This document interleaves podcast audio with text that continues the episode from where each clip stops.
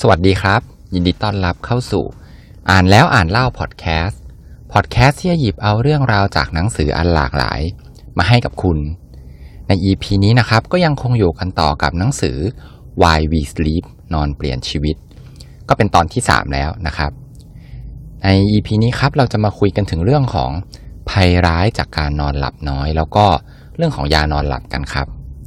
เรามาเริ่มกันเลยดีกว่านะครับ ในหนังสือเนี่ยเขาก็ได้บอกว่า มีการทำการทดสอบนะครับกับนักศึกษา ซึ่งก็คือเป็นกลุ่มคนที่เราเนี่ยรู้กันดีอยู่แล้วว่า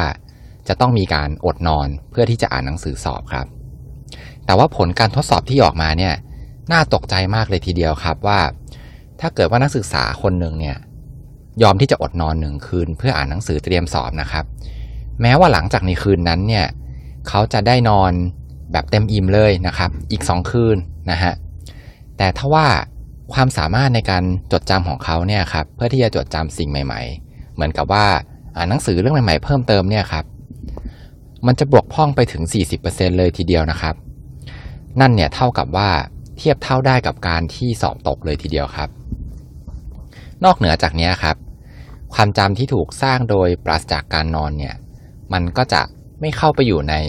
ความจำระยะยาวครับทำให้ความข้อมูลพวกนั้นเนี่ยสูญสลายไปอย่างรวดเร็วเลยนะครับ สรุปสั้นๆเลยนะครับว่านักศึกษาแล้วก็แม้แต่ตัวพวกเราเองเนี่ยครับไม่ควรที่จะอดนอนครับ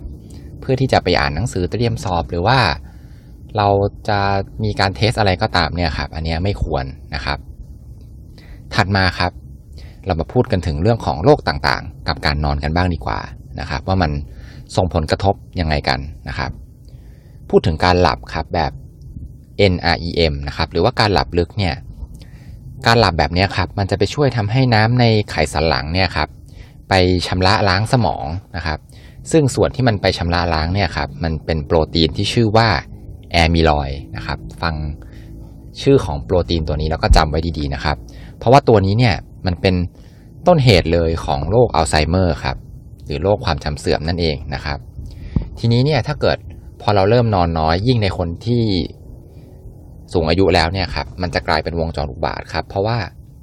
เมื่อเรานอนไม่พอเนี่ย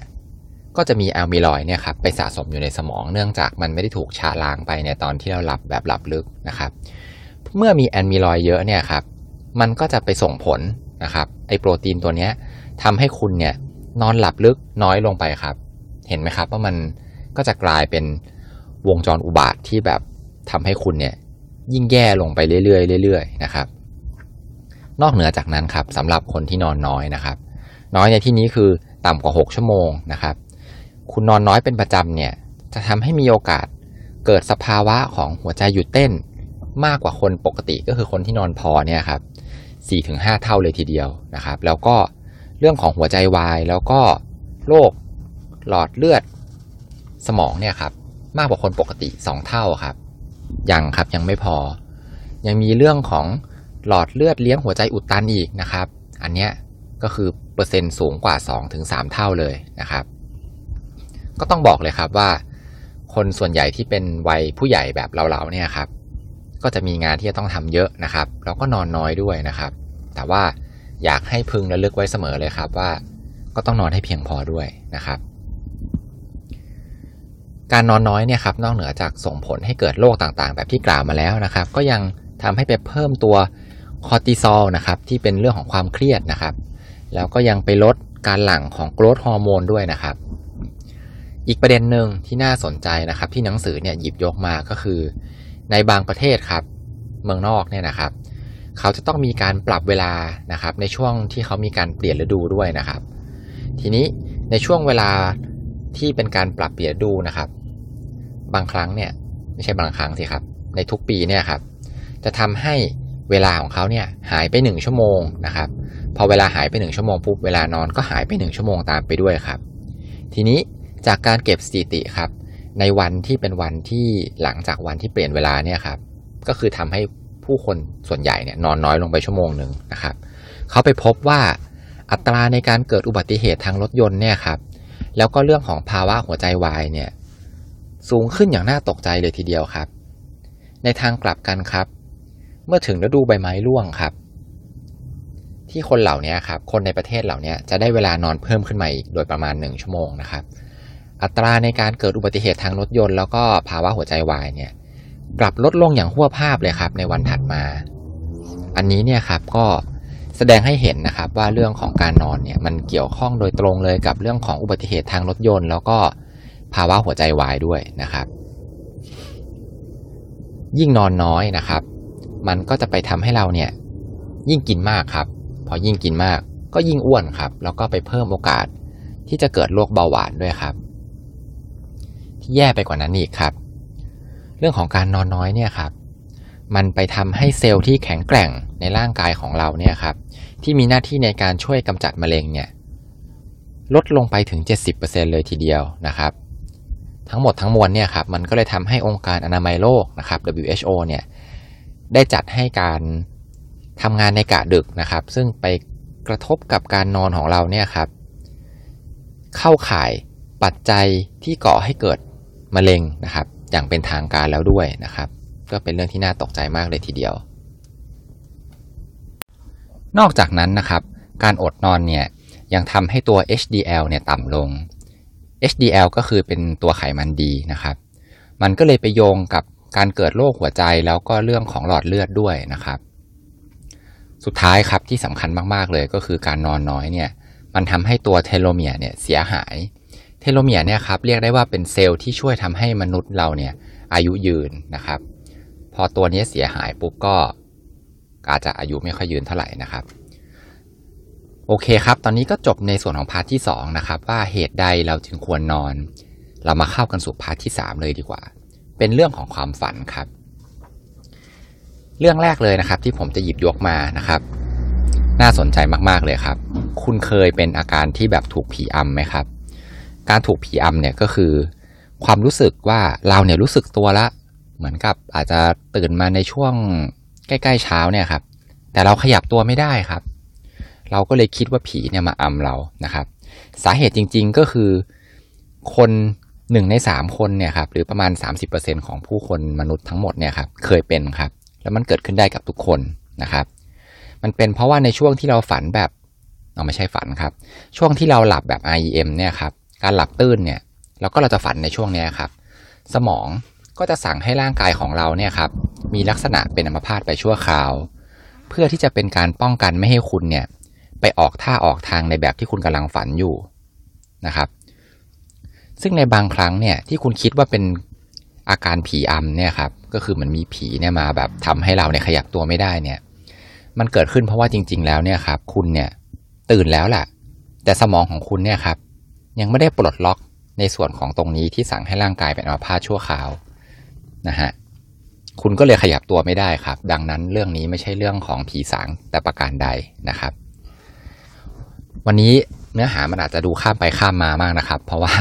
หนังสือเนี่ยมันหนาแต่ผมหยิบยกเอามาเฉพาะประเด็นที่คิดว่าน่าสนใจนะครับ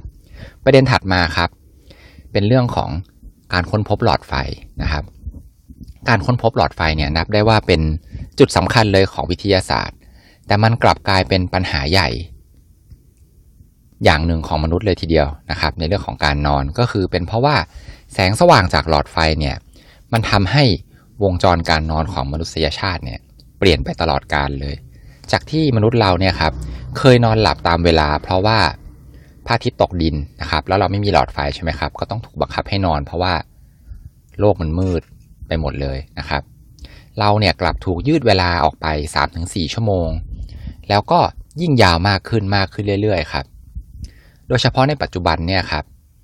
ไม่ว่าจะเป็นการเล่น iPad หรือว่าการเล่นสมาร์ทโฟนเนี่ยครับ ยิ่งทำให้เราเนี่ยหลับยากขึ้นไปมากกว่าเดิมอีกนะครับ มีการทดลองนะครับ ให้อ่านหนังสือก่อนนอน ด้วย iPad เปรียบเทียบกันกับการอ่านหนังสือที่เป็นเล่มๆนะครับ ที่เป็นกระดาษเนี่ยก่อนนอน ค้นพบว่าการอ่านด้วย iPad เนี่ยครับ มันทำให้ตัวสารเมลาโทนินเนี่ยหลั่งน้อยลงกว่าปกติ หรือว่าหลังน้อยกว่าที่เทียบกับการอ่านหนังสือเป็นเล่มๆเนี่ยครับถึง 50%เลย แล้วมันเนี่ยก็ไปส่งผลให้วงจรในการหลับของเราเนี่ยครับช้าลงไปอีกถึง 3 ชั่วโมงเลยทีเดียว ส่วนอีกความเชื่อหนึ่งนะครับ ที่เชื่อว่าการดื่มแอลกอฮอล์เนี่ยจะช่วยทำให้เราหลับง่ายแล้วก็หลับสนิทนะครับ อันนี้เนี่ยจริง ๆ แล้วเนี่ยแอลกอฮอล์ครับ มันจะทำให้คุณเนี่ยหลับหลับตื่นตื่นตลอดทั้งคืนเลย แต่เป็นตัวคุณเองต่างหากที่คุณจำอะไรไม่ได้ เพราะระบบประสาทของคุณเนี่ยมันชา เพราะเกิดจากฤทธิ์แอลกอฮอล์นะครับ อีกทั้งยังไปกระทบกับการหลับแบบ REM นะครับ ซึ่งการหลับแบบ REM เนี่ยครับจะไปช่วยเรื่องของความจำนะครับ ที่ใช้ในเรื่องของความจำเรื่องที่มันซับซ้อนให้ประสิทธิภาพเนี่ยครับมันลดลงไปอีกถึง 40%เลยทีเดียวนะครับ ยกตัวอย่างง่ายๆครับ ถ้าสมมติว่าคุณเนี่ยจะสอบนะครับ แล้วคุณอ่านหนังสือไปสองคืนนะครับ คุณคืนที่สามครบปุ๊บเนี่ยคุณอ่านใกล้จบแล้วคุณก็เลยไปดื่มแอลกอฮอล์นะครับ ทีนี้เนี่ยผลจากการที่คุณดื่มแอลกอฮอล์เนี่ยมันทำให้ความจำที่คุณท่องหนังสือมาสองวันที่แล้วอะครับหายไปถึง 40%เลยทีเดียว สรุปนะครับคำแนะนำก็คือแอลกอฮอล์เนี่ยมีผลกระทบกับการนอนอย่างแน่นอนเลยครับ แล้วก็ทำให้การนอนเนี่ยแย่ลงครับไม่ใช่ดีขึ้น เรามาคุยกันถึงตัวช่วยของการนอนกันบ้างดีกว่าครับ จริง ๆ แล้วเนี่ยมีการทำการสำรวจมานะครับ แล้วก็วิจัยมาว่า อุณหภูมิห้องที่เย็นขึ้นนะครับ ช่วยทำให้เราหลับได้ดีขึ้น แล้วก็ร่างกายของมนุษย์เราเนี่ยครับ เวลาจะนอนเนี่ย ร่างกายควรจะเย็นขึ้นมา1องศา เย็นลงสิครับ1องศา แต่ที่ไม่น่าเชื่อครับก็คือ การที่เราไปล้างหน้าก่อนนอนเนี่ยครับ มันกลับทำให้ร่างกายของเราเนี่ย เย็นลงครับ แล้วช่วยทำให้เราเนี่ยหลับดีขึ้น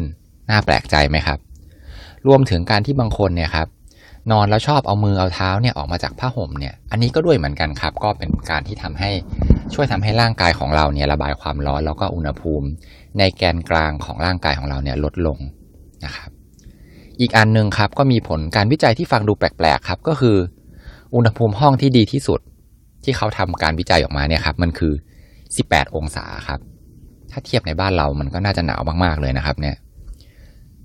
แล้วก็อันนี้เนี่ยหลายคนน่าจะเป็นกันครับ ก็คือการที่เราถูกปลุกโดยนาฬิกาปลุกเนี่ย จริง ๆ แล้วมันไม่ดีต่อสุขภาพ แล้วก็ร่างกายของเราครับ ยิ่งเรากดสนูตเนี่ยครับสนูตก็คือกดเหมือนขอยืดเวลาในการปลุกไปอีก 5 นาทีนะครับ อันนี้ยิ่งแย่ใหญ่เลยครับ สิ่งที่ดีแล้วก็เป็นสิ่งที่ควรทำนะครับ ก็คือเราเนี่ยควรที่จะนอน แล้วก็ตื่นเองให้เป็นเวลาทุกวันนะครับ โดยที่ไม่เว้นวันหยุดเสาร์อาทิตย์เลยนะครับ เรื่องถัดมาครับเป็นเรื่องของ ยานอนหลับนะครับ ยานอนหลับเนี่ยจริง ๆ แล้วมันไปคล้ายกันกับ ยาเสพติดที่ไปรบกวนธรรมชาติของการนอนนะครับ คุณอาจจะทานยานอนหลับเนี่ยแล้วหลับไวขึ้นประมาณ 10 ถึง 30 นาทีนะครับ แต่จริง ๆ แล้วเนี่ยคุณภาพของการนอนเนี่ยมันไม่ได้ดีขึ้นเลยนะครับ วิธีการที่ดีที่สุดคือเราควรจะปรับที่ตัวเองนะครับ แล้วก็จากการทดลองเนี่ยครับยาหลอกยาหลอกก็คือให้กินแป้งเนี่ยครับแต่บอกว่าเป็นยานอนหลับนะครับ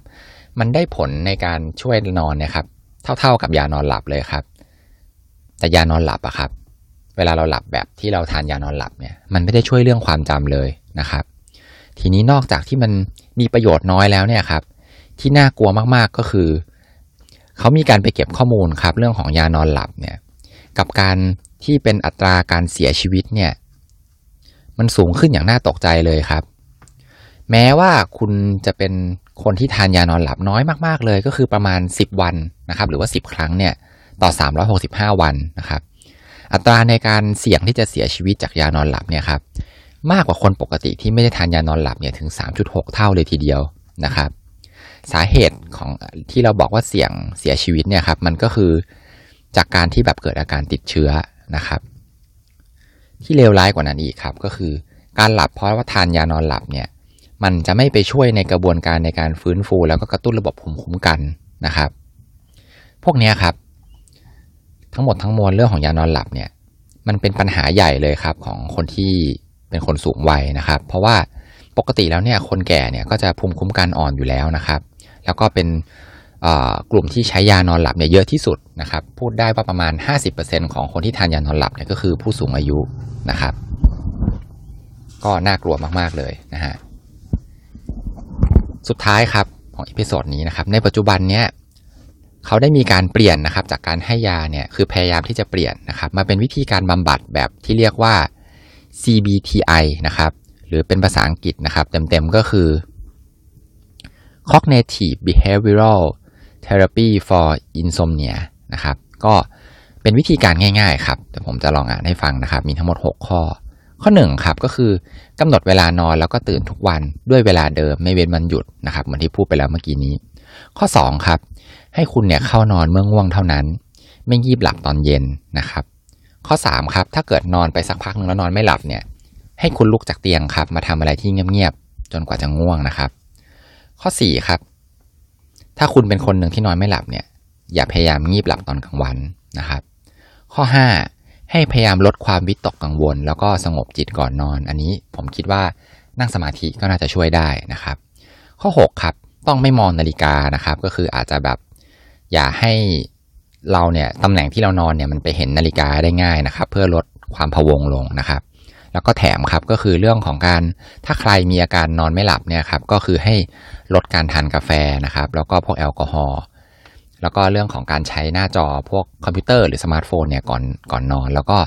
ลองทำให้ห้องเย็นลงดูนะครับ อันนี้เนี่ยก็เป็นวิธีการปฏิบัติแบบ CBTI นะครับที่เขาแนะนำให้คนที่มีอาการนอนไม่หลับเนี่ยทำแทนที่จะไปใช้ยานอนหลับนะครับ อย่างที่เมื่อกี้ผมเล่าให้ฟังไปแล้วว่ามันโทษมันค่อนข้างเยอะมากนะครับโอเคครับก็จบเนื้อหาสำหรับในวันนี้ครับ เดี๋ยว EP หน้าจะเป็น EP สุดท้ายแล้วกับหนังสือ Why We Sleep สำหรับวันนี้นะครับ ขอบคุณผู้ฟังทุกท่านเลยที่ติดตามรับฟังอ่านแล้วอ่านเล่าพอดแคสต์แล้วพบกัน EP หน้า กับ Why We Sleep นะครับ EP สุดท้าย สวัสดีครับ